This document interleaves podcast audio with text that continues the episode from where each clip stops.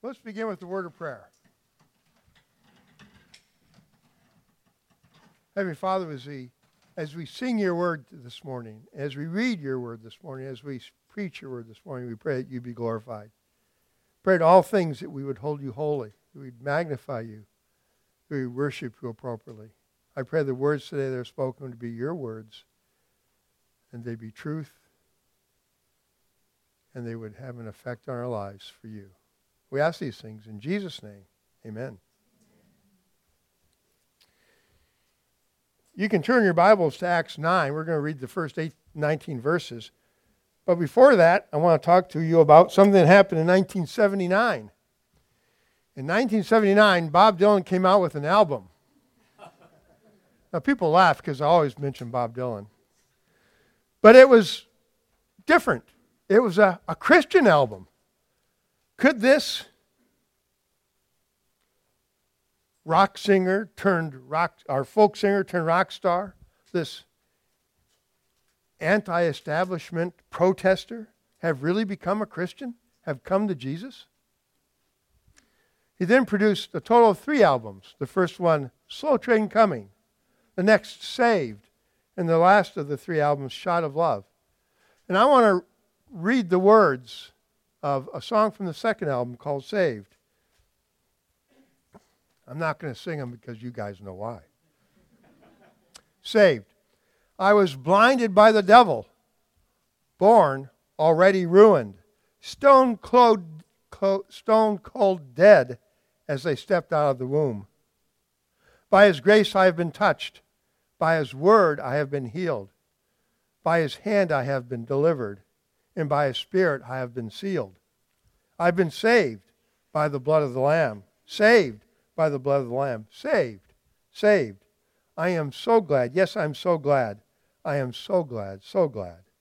I want to thank you, Lord. I want to thank you, Lord. Thank you, Lord. By his truth, I can be upright. By his strength, I can endure. By his power, I've been lifted. In his love, I am secure. He brought me with a price. Free me from the pit full of emptiness and wrath and the fire that burns in it. I've been saved by the blood of the Lamb. Saved by the blood of the Lamb. Saved, saved. And I'm so glad. Yes, I'm so glad. I'm so glad, so glad. I want to thank you, Lord. I want to thank you, Lord. Thank you, Lord. Nobody to rescue me. No one would dare. I was going down for the last time but by his mercy I've been spared. Not by works, not by, but by faith in him who called. For so long I've been hindered, for so long I've been stalled. I've been saved by the blood of the Lamb. Saved by the blood of the Lamb. Saved, saved. I'm so glad. Yes, I'm so glad. I'm so glad.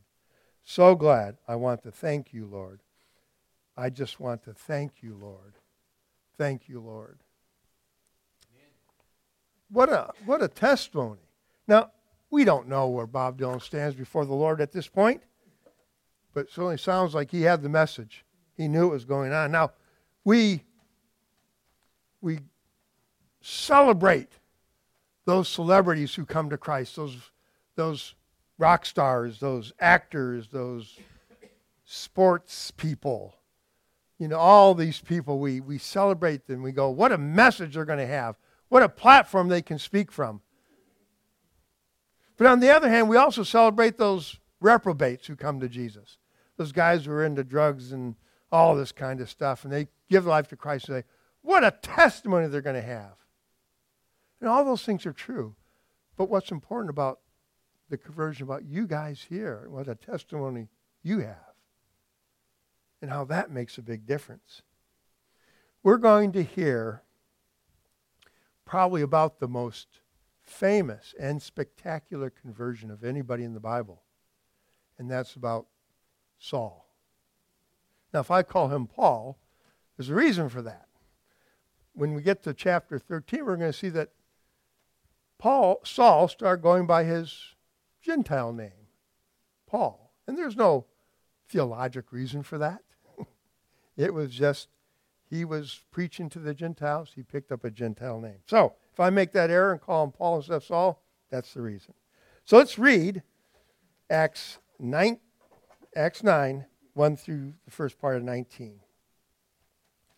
But Saul, but Saul, still breathing threats and murder against the disciples of the Lord, went to the high priest and asked him for letters to the synagogues at Damascus, so that if he found any belonging to the way, men or women, he might bring them bound to Jerusalem. Now, as he went on his way, he approached Damascus. And suddenly a light from heaven shone around him, and falling to the ground, he heard a voice saying to him, Saul, Saul, why are you persecuting me? And he said, Who are you, Lord? And he said, I am Jesus, whom you are persecuting. But rise and enter the city, and you will be told what you are to do. The men who were w- traveling with him stood speechless, hearing the voice, but seeing no one. Saul rose from the ground, and although his eyes were open, he saw nothing. So they led him by hand and brought him into Damascus. And for three days he was without sight and neither ate nor drank. Now there was a disciple in Damascus named Ananias. The Lord said to him in a vision, Ananias? And he said, Here I am, Lord.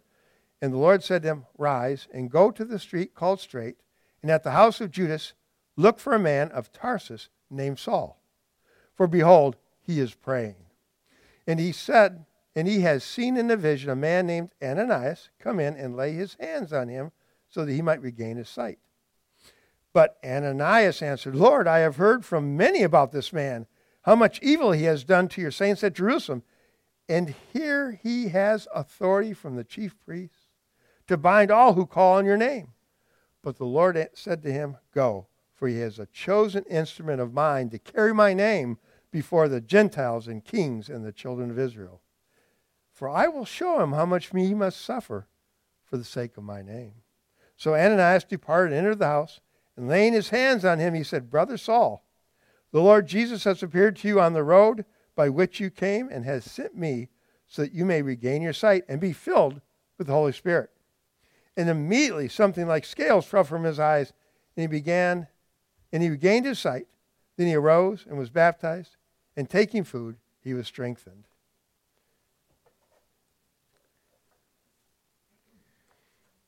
What an experience! There's probably not many of us who've had that type of an experience. Hopefully, none of us have, because if you have, we probably have to see you at the psychiatric hospital.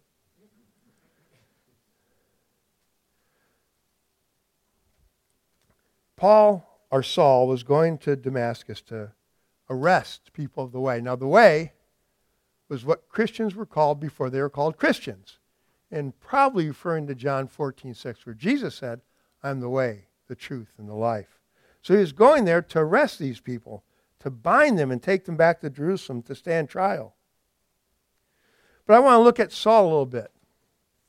We were introduced to Saul at the stoning of Stephen. Remember that the people who stoned Stephen laid their, their cloaks at the feet of Saul. And Saul, Saul stood there approving of the stoning of Stephen. He heard the message of Stephen. Remember that this conversion of Saul took place probably within one to two years after the resurrection. Saul was a contemporary of Jesus. Saul was schooled in Jerusalem under Gamaliel, the person we heard about in, in Acts 5, where Peter and John were thrown into prison. They were brought before the Jewish council, and they asked what they should do for this guy. And Gamaliel said, Listen, you know, be wary what you do because they may even be God's instruments. So he had some insight, but he was a, a Pharisee, a Jewish scholar. And Paul studied on this man. Paul was very educated in the Old Testament. He knew, and he knew the testimonies of Jesus. He knew the Old Testament's prophecies of the coming Messiah. But yet, it had nothing to do with his conversion. When Paul talks about himself, he says, when he was speaking before the Jews, when he was arrested by the Roman and he was taken to the barracks for his protection, he says, I am a Jew, born in Tarsus of, of Cilicia and brought up in this city, educated at the feet of Gamaliel according to the strict manner of the law of our fathers, being zealous for God and for all, as all of you are this day, talking to the Jews. But then he's talking before King Agrippa in, in Acts 26, he says, I myself was convinced that I ought to do many things in opposing the name of Jesus of Nazareth. And I did so in Jerusalem. I not only locked up many of the saints in prison after receiving authority from the chief priest, but even when they were put to death, I cast my vote against them. And I punished them often in all the synagogues and tried to make them blaspheme.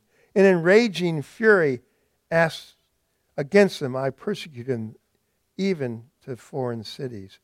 Paul readily states what his objective was when he came to Damascus. He knew the Old Testament, he knew those prophecies, yet he was bent and determined to bring people of the way to turn, their, to turn from their faith and to put them in prison. You know, you think about this is a speculation. Paul was a contemporary of Jesus.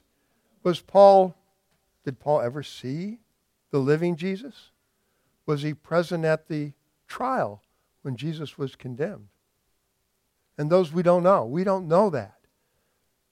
And it's not mentioned. And it's probably, because it's not in Scripture, probably not really important, but it makes us think.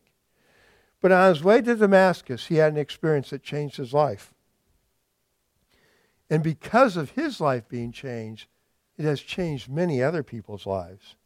He was hit right between the eyes with two facts. One, Jesus was alive.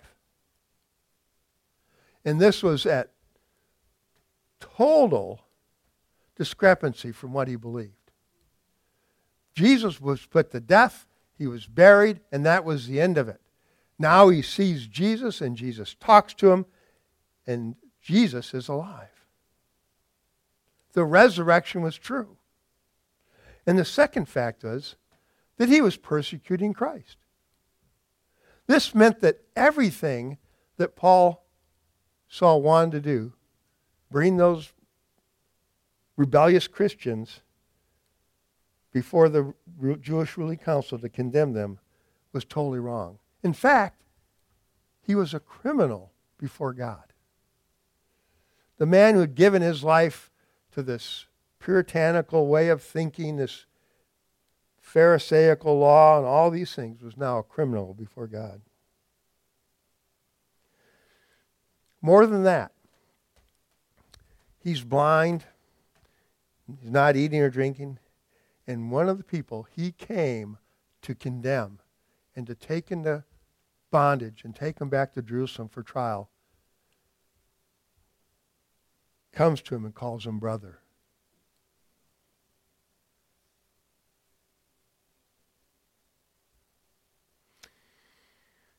These, this conversion of, of Saul brings, a, brings several things to mind.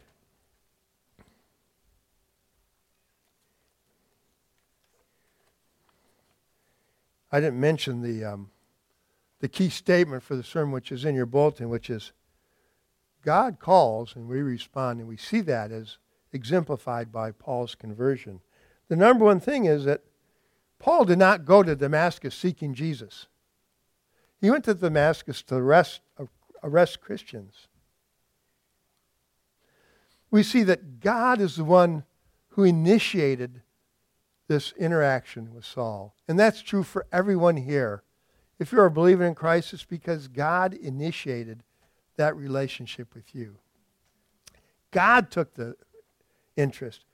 God took the first step. God did it. He initiated that relationship.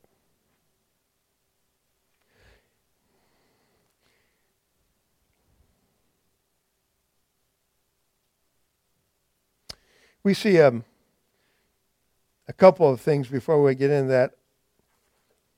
that Ananias was told two things about Saul.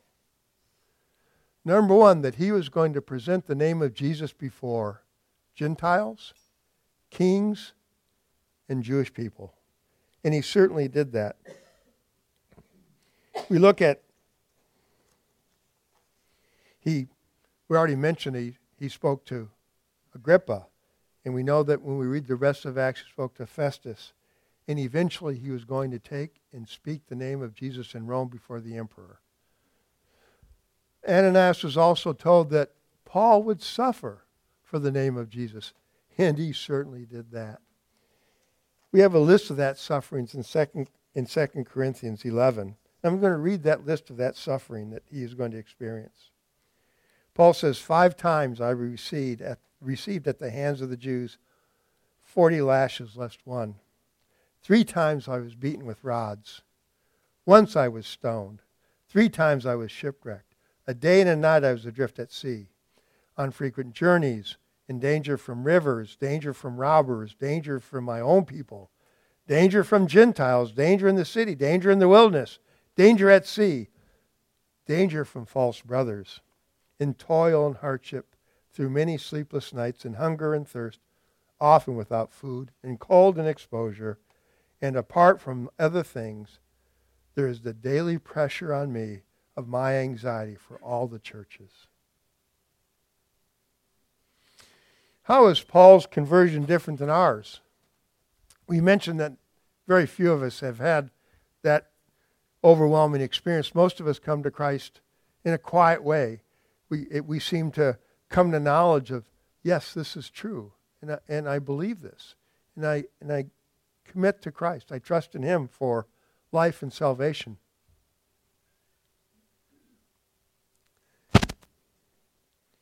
we seldom have that that I don't know if any of us have had that experience, that light, or certainly none of us had Jesus speak to us or show himself to us. But how is Paul's conversion the same as ours? One is mentioned is that is that like Paul, we were criminals before God. We were in cosmic treason, you could say against the creator of the universe, separated from him because of our sin. But again, God took the initiative. Again, Paul wasn't seeking that relationship. God did it. And, you know, and the Puritans would refer to, to Jesus as the hound of heaven, that he would pursue the sinner. And, you know, you think of a terrier, and a terrier is is um, single focused. They grab a hold of something they don't want to let go. They'll, they'll keep after it. And that's how God deals with us. In, in John 1 12 and 13, most of us know 12, it says, But all who did receive him, who believed in his name, he gave the right to become children of God. But verse 13 says, Who were born not of blood, nor of the will of the flesh, nor of the will of man, but of God. God takes the initiative. And, and the good news is that's the gospel. God pursues sinners. Now, God calls and we respond. And the second thing that I got from reading this that happened to Saul, that happens to us, is that God chooses us. God told Ananias, I have chosen this man. He's going to carry my name. And God chooses us. In Ephesians 1, it says, even as he chose us in him before the foundation of the world, that we should be holy and blameless before him. In love, he predestined us for adoption as sons through Jesus Christ, according to the purpose of his will. There is no question that God initiated our relationship. There's no question that God chose us. He did that before creation.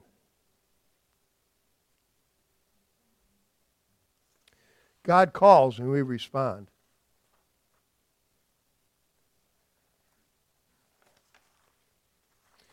Next, Paul was given the Holy Spirit.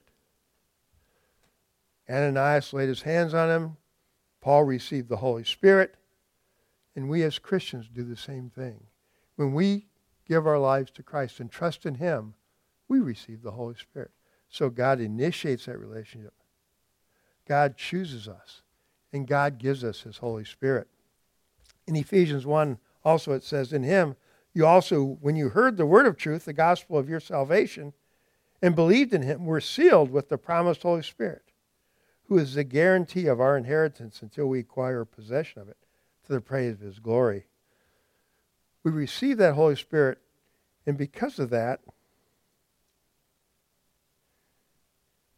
we can minister to the family of believers. So in 1 Corinthians 12, it says, Teach is given the manifestation of the Holy Spirit for the common good. We receive the Holy Spirit for the body, for us, and for, for us as individual and for the other believers.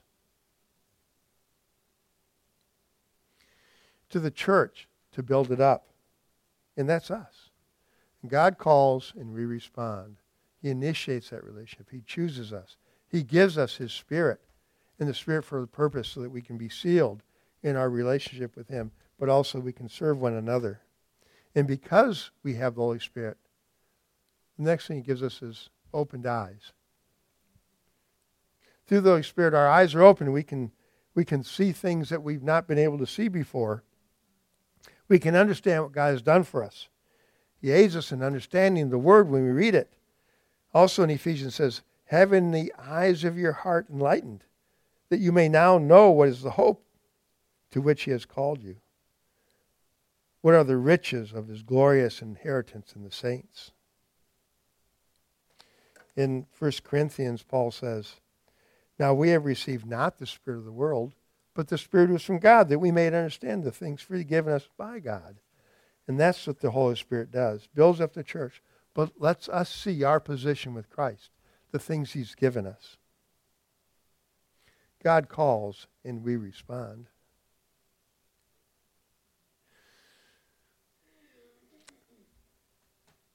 The next thing that happened is Ananias called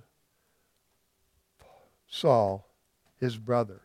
This man that was sent to arrest him, to put him in jail, and perhaps even eventually to his death. Ananias can call him his brother. He became part of the family of God at that point, and that happens with us. That's the same as our conversion. When we trust in Christ, we become part of his family. We become children of God. In Romans 8, 14 through 17, it says, for, who le- for all who are led by the Spirit of God are sons of God. For you did not receive the slave, you did not receive the spirit of slavery to fall back into fear, but you have received the spirit of adoption as sons by whom we cry, Abba, Father. The Spirit Himself bears witness with our spirit that we are children of God. And if children, then heirs, heirs of God and fellow heirs with Christ, provided we suffer Him, that we also may be glorified with Him. In, in 1 John 3, John tells us, See what kind of love the Father has given us, that we should be called children of God? And so we are. The reason why the world does not know Him is because it did not know Him. Saul's conversion demonstrates forgiveness, which we have all received because of that. Because we have that relationship, because we trust in Christ, who paid the penalty for our sin, who lived the righteous life, and we inherit that righteousness. We get forgiveness. We get eternal life. We get a relationship with God, and that is the gospel. From this point on, the book of Acts begins to make a change. We've been talking about things that happened in Jerusalem, about the apostles, particularly Peter and John, and about some of the deacons, Stephen and Philip. And now we're talking a little bit more about Saul. And beginning in chapter 13 of the book of Acts, we're going to go on and talk about what Saul was prophesied to do present the gospel to Gentiles to kings and to Jews, and also to suffer for his sake, as we see the missionary journeys that he takes. So the rest of Saul, the rest of the book of Acts from 13 on, takes a change in focus, and it's a fulfillment of the prophecy that Ananias was given regarding this guy who was sent to, to Damascus to take him to jail. And that is the gospel. the converted Saul demonstrates God's forgiveness and love. I want to quote, I want to read a quote from uh, Tony Merida, and he says, No one is so bad that he is beyond the reach of God's saving grace. God can change the most hardened sinner, the vilest men and women, and turn them into great ambassadors of the kingdom. And that's certainly what Paul was. Paul was that criminal attacking Christians, believers in Christ. And none of us are beyond God's reach. Adam shared a meme with me before, I guess, in the last two weeks, and it's this. The Apostle Paul entered heaven through the cheers of those he martyred. And that is how the gospel works.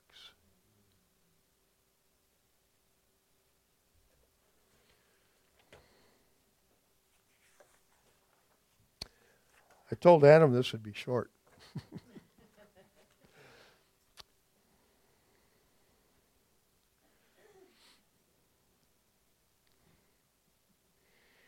let's let's pray.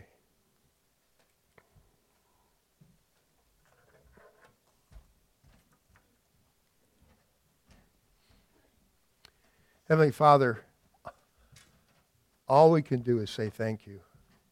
You have sent your Son to pay the penalty for us, live righteously for us.